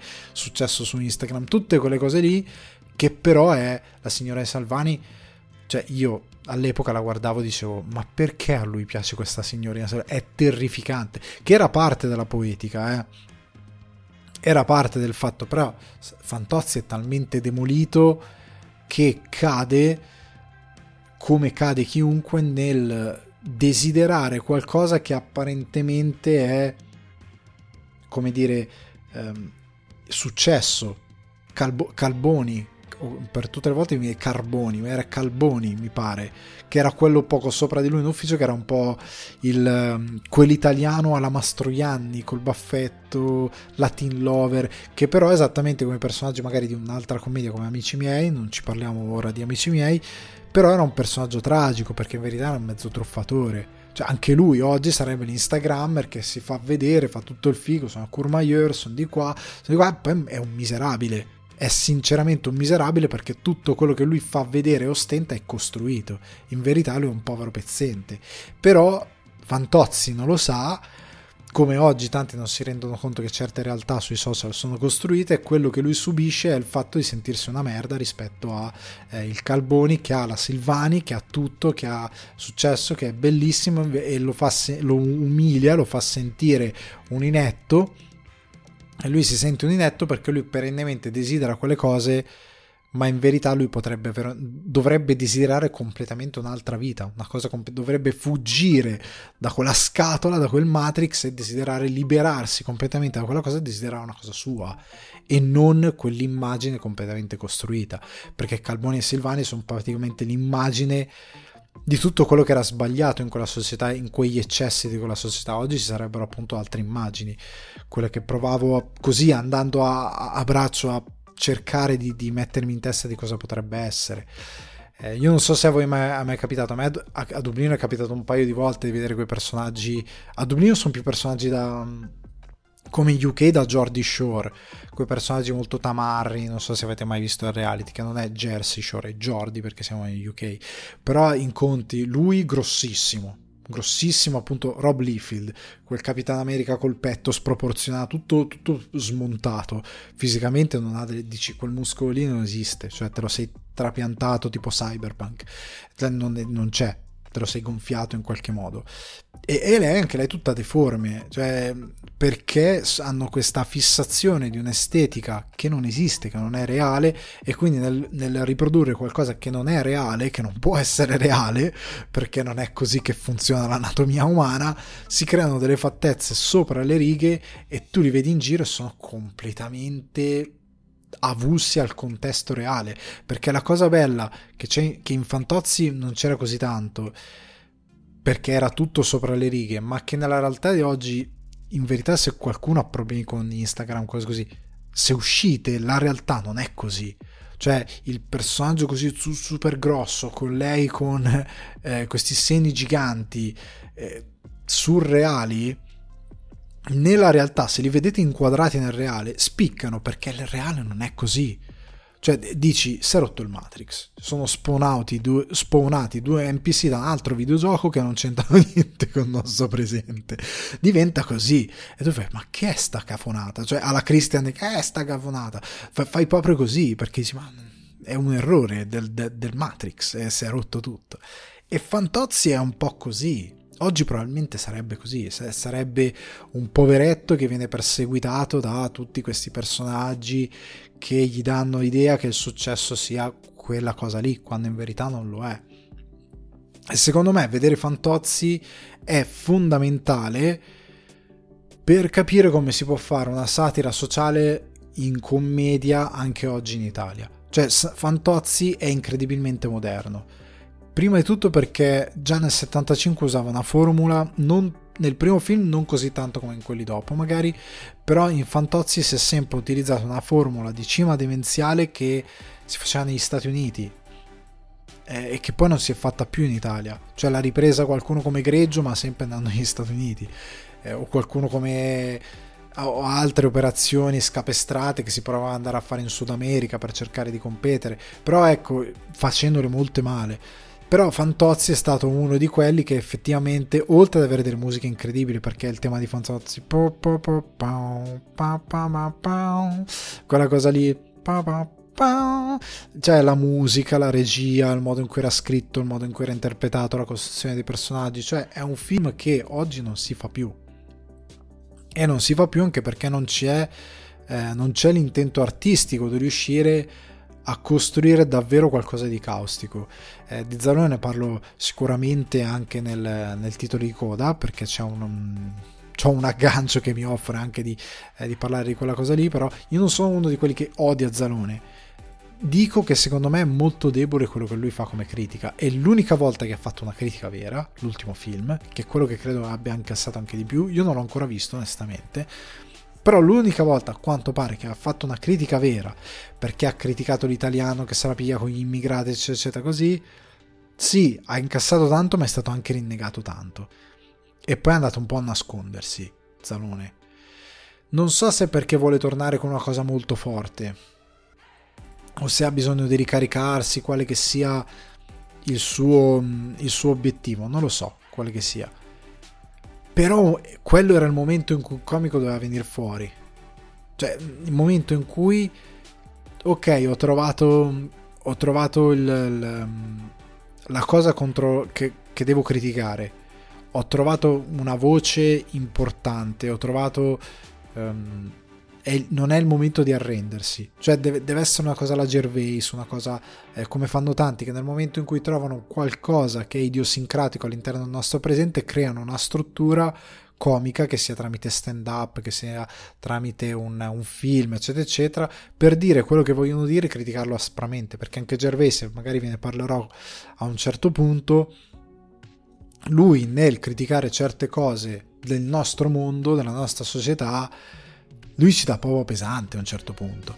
Cioè lui va proprio a, a, dire ok questa cosa è veramente stupida ci faccio un film questa cosa è senza senso ci faccio un film ma esattamente come villaggio ehm, Gervais era uno che aveva capito venendo da una classe operaia un po' come villaggio veniva da un'Italia che si stava riprendendo quando era ragazzino venivano da dei contesti che li hanno spinti alla cultura. E la cultura è l'unico modo per divincolarsi da una situazione difficile. Se sai hai potere. E se sai anche potere di fare grandi commedie grandi opere di satira eccetera eccetera. E Fantozzi esattamente come altre opere riesce a fare come un amici miei eccetera eccetera riesce a fare delle grandi opere di satira perché dietro c'è un background culturale che ti mette ti permette di analizzare quello che è attorno, di costruirci una satira e di riuscire ad arrivare sia a un bambino che ride perché Fantozzi fa ridere, ridere perché le situazioni sono sopra le righe, sia a un adulto che guarda quel film e ci ride, può non leggersi i sottotesti, ma se ci legge i sottotesti ci trova delle cose che descrivono effettivamente il tempo. Per me Fantozzi all'epoca è stato anche un po' mangiato, nel senso che ha avuto un enorme successo, hanno iniziato a fare altri film, però molti non l'hanno capito. cioè col tempo, con, con gli sguardi un po' più attenti, si è anche letto Fantozzi. Però secondo me è stato un po' fagocitato e andando avanti si è andato anche a perdere il personaggio di Fantozzi e l'idea di critica che poteva fare quel, eh, quel personaggio, anche per come villaggio poi secondo me ha perso un po' il contatto con la realtà perché secondo me lui stesso è stato mangiato dalla realtà e non è più riuscito a combattere con la realtà. E si è fatto un po' mangiare. E Fantozzi ha mangiato lui stesso lui qualsiasi personaggio anche in Carabinieri che ha fatto dell'impero è sempre fantoziano sempre oh! Così. Sempre quel tipo di personaggio molto sopra le righe. Si è un po' fatto mangiare. È diventato lui stesso drammatico come, come personaggio. Non è riuscito come fanno molti comici a trovare un modo per utilizzare il, il proprio vissuto per schercia, scherzarci sopra per fare altra satira, per fare altra comicità, per utilizzarlo come sistema per venire fuori dalle difficoltà. Comunque, al di là di questo, Fantozzi secondo me è un must watch perché vi insegna tantissimo riguardo la satira e come si fa comicità, eccetera, eccetera. Io credo anche che attualmente non ci sia nessuno in grado di fare una critica del genere e di avere il coraggio anche di farla. Comunque, chiudo questo inserto dell'autunno comico e melanconico per arrivare alla recensione, il primo original, perché è un inedito di questa settimana, ovvero Talk to Me, Talk to Me, che la canzone, ecco io ho fatto tutto il tempo quando è uscito questo Talk to Me, a me viene in mente una canzone dei Red Hot Chili Peppers che è Torture Me, non Talk to Me. Però io tutto il tempo ero al cinema e facevo Talk to Me, anche se la canzone, canzone fa Torture Me, comunque perché sono scemo. Comunque regia di Danny Michael Philippou Sceneggiatura di Danny Filippo e Bill Hinzman, durata 95 minuti, quindi un'ora e 35 minuti, distribuzione italiana dei ragazzi di Midnight Factory che fanno sempre un lavoro interessante. Trama: un gruppo di giovani amici scopre come evocare i demoni facendo l'uso di una mano imbalsamata, finché uno di loro si spinge troppo oltre aprendo irrimediabilmente le porte al mondo degli spiriti. Perseguitato così da visioni soprannaturali, il gruppo si trova inconsapevolmente al centro di una possessione devastante che porterà a porsi una domanda importante: meglio fidarsi dei vivi o dei morti? Allora, questo film è stato accolto strabene strabene. E io ero interessato molto a, a, vederlo appunto perché è andato al Sundance Film Festival recensioni molto positive a Berlino recensioni molto positive South by Southwest recensioni molto positive. E mh, è stato accolto così bene da questi due eh, l'opera di questi due fratelli australiani che hanno deciso che loro gireranno sempre solo in Australia che è già stato scritto il sequel e ehm, il prequel ha già completato le riprese franchise subito e negli Stati Uniti è distribuito da A24 che lo ha adocchiato e se lo ha accaparrato per la distribuzione. Ora, ora parlo un secondo di distribuzione di entrare nel merito del, eh, del film. In Italia è distribuito da Midnight Factory che fa un ottimo lavoro. Io, come al solito, Anteo non li fa vedere, quindi niente Anteo. Uci lo faceva vedere solo in italiano. Sono dovuto andare è stata una piacevole esperienza. Al, al cinema non mi sto ricordando. Ed ho avuto un lapsus non lo posso dire da che cinema sono andato.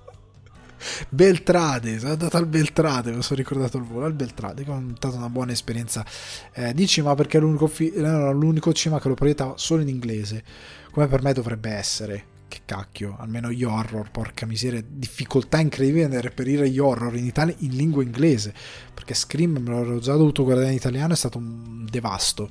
Comunque, me lo sono guardato al Beltrade e mi ha fatto molto piacere, molto molto molto piacere, perché per una volta non mi sono beccato 25 minuti di pubblicità incessanti, come si è detto in The Creator, con 42.000 spot. Comunque,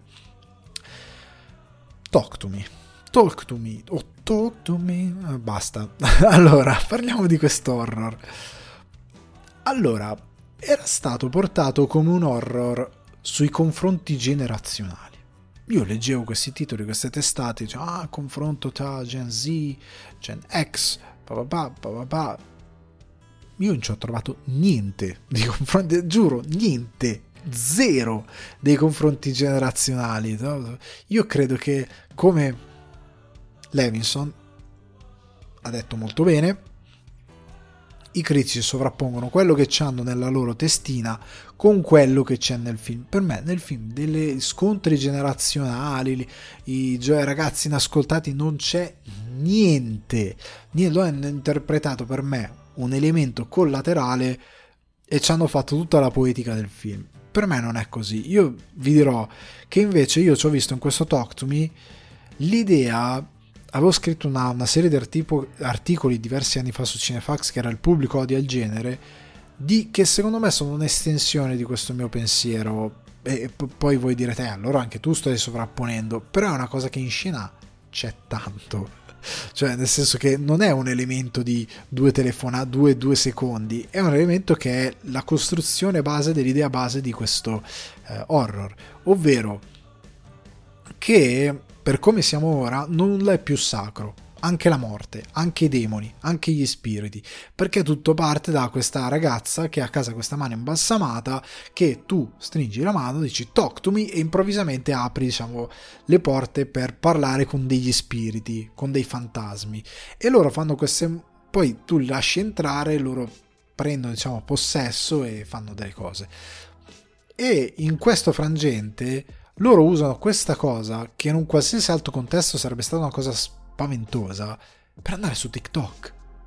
Cioè, la cosa interessante è che e, e, io, come dicevo in apertura, consumo tantissimo video di UFO, video di fantasmi, di Ghost Hunter, di canali, gente su TikTok, ce ne sono 74 miliardi che li fanno i contenuti, sono tutti uguali, fanno tutti schifo, mi fanno tutti ridere perché fanno tutti schifo, che usano gli stessi stilemi.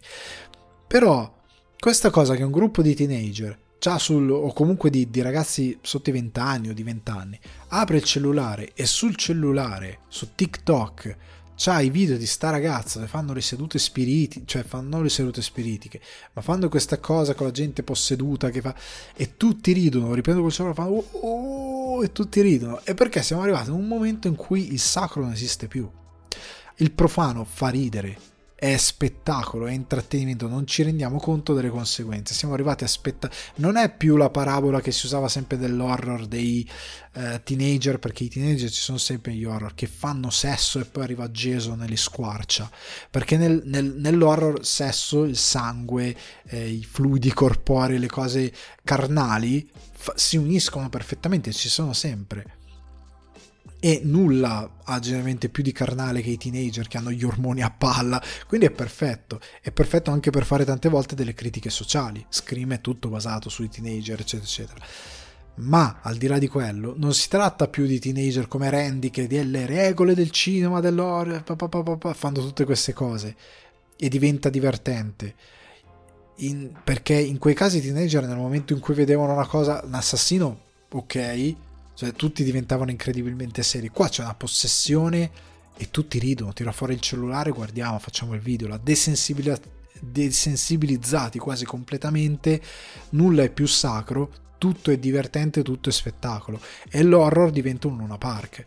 E negli ultimi anni li abbiamo visti gli horror Luna Park. The Nun, The Nun 2, spin-off di Conjuring Conjuring di qui e di là. E tutti che dicono che è tutto vero poi ci vanno eh, i deficienti a fare le cose imprecano contro una teca che tutti dicono ah imprechi contro la teca esci ti schianti e muori. E questo qua è vent'anni che è vivo tranquillo vivo e vegeto lo spirito vendicativo più lento del mondo.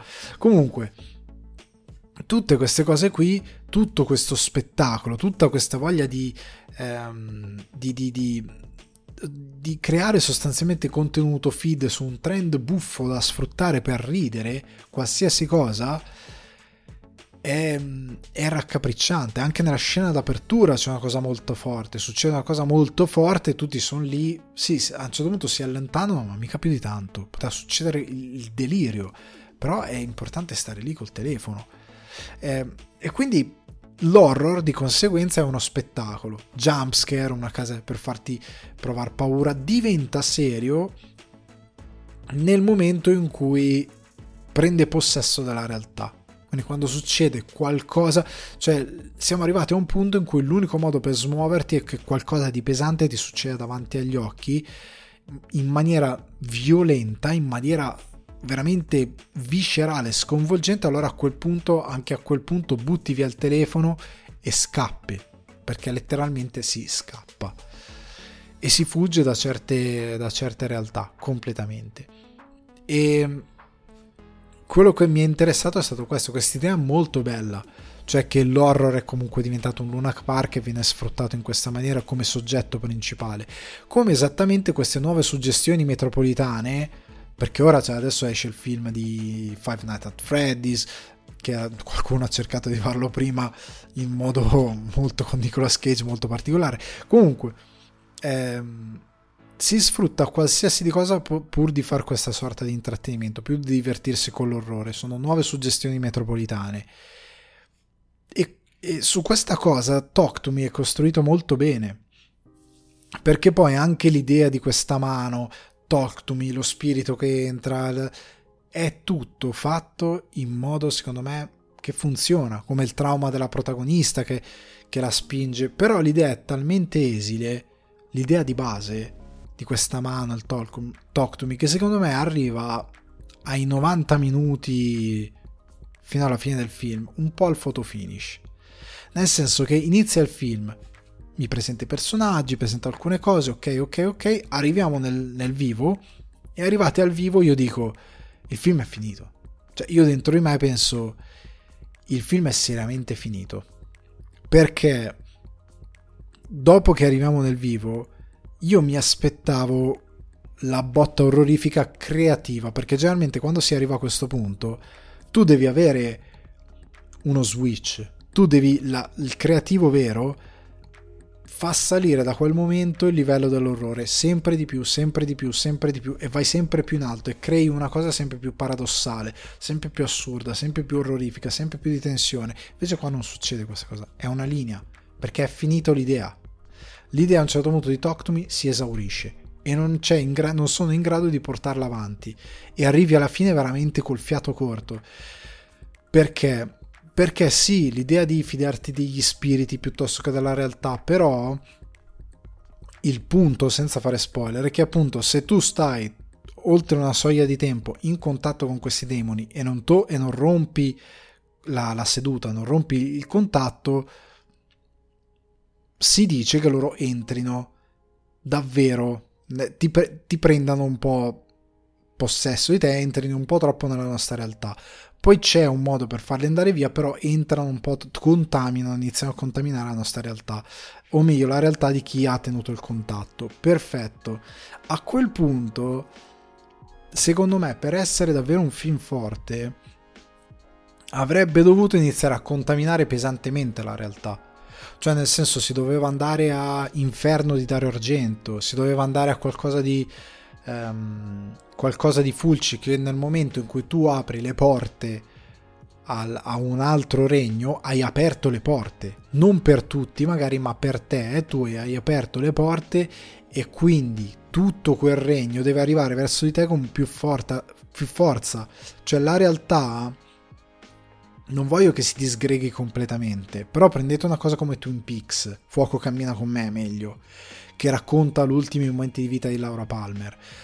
Lì la realtà per Laura Palmer si disgrega completamente e le idee che ci sono nelle scene, eccetera, eccetera, sono molto interessanti. Cioè il mondo in cui per lei la realtà frana, perché la scena del dipinto, tante altre cose, è molto pesante. Hai dei momenti di quiete e poi dei momenti di ehm, di, di orrore puro, veramente, dove ti toglie il fiato. In questo Talk to Me, a parte sentire qualche vocetta, a parte vedere qualche riflessino, qualche cosa lì, non c'è altro. Cioè la realtà della protagonista che entra nell'orrore e che la porta via via sempre a questo crescendo che si dovrebbe essere, che c'è molto poco. E per questo io mi sono detto il film è finito. Perché verso il finale ci arriva un po' a fatica perché il concept si esaurisce e non ha nulla di creativo che lo espande.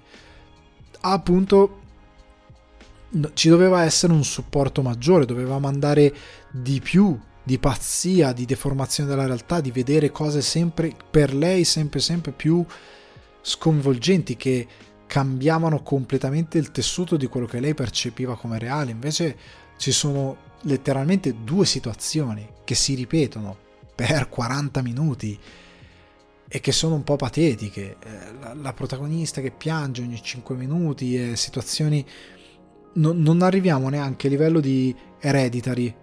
Hereditary era un film che più vai avanti e più il livello orrorifico sale, più quello che si percepisce di, di assurdo è, ti opprime. Qua no. Qua no, è proprio a livello horror da TikTok, ma nell'accezione un po' negativa, nel senso, senza un po' negativa, perché è veramente un Luna Park. Cioè, è a livello di costruzione, poi io non gradisco questa cosa, ok, ha avuto successo, è stato eh, recepito bene, prequel e sequel. Io da quest'idea, forse il prequel ci puoi fare qualcosa di interessante, forse, forse, però devi espandere l'idea, devi essere coraggioso, perché la lore della mano può darti via un prequel interessante se vanno tanto indietro, altrimenti no. Altrimenti credo che difficilmente sarà interessante, ma già il sequel eh, io ci vedo qualcosa che non può essere troppo interessante. Cioè ci vedo già un, un possibile more of the same di quello che abbiamo già visto in questo Talk to Me. Potrebbe essere davvero una cosa che ti annoia e ti affloscia tantissimo nei sequel, perché non è così interessante come invece è parso a chi ha realizzato il film. Per me è molto debole. Ha un'idea, un concept di base interessante. Mi piace l'idea eh, dell'horror che è un po' un Luna Park. Non so se sia voluta o meno. Forse è un po' collaterale, cioè non è proprio 100% voluta, è una cosa che è venuta fuori per caso, probabilmente.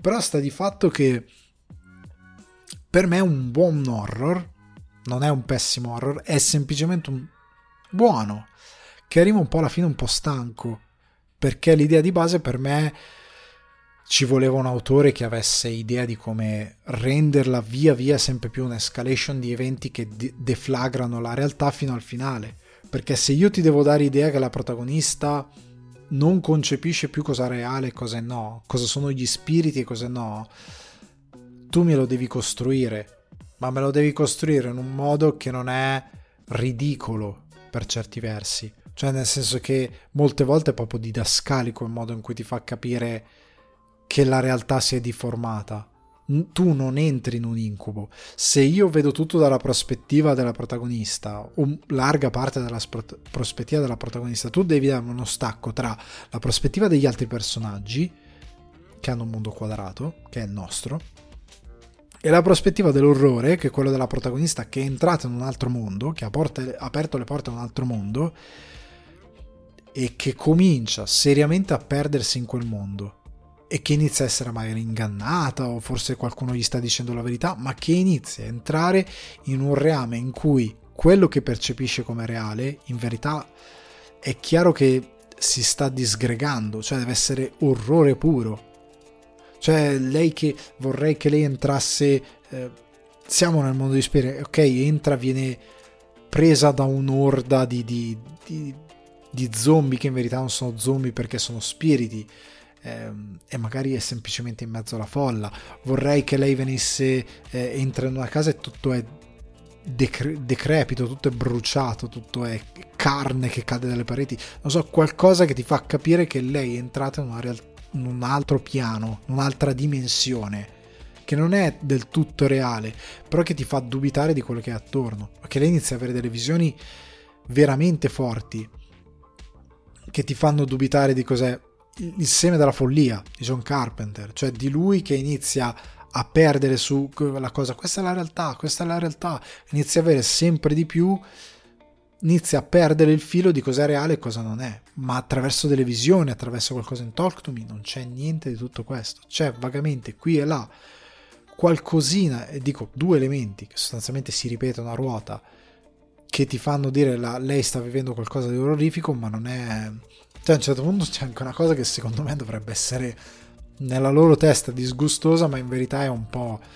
un occhiolino a internet che ultimamente ormai improvvisamente sono diventati tutti feticisti. È bello essere feticisti, tutti, tutti, tutti piacciono i piedi.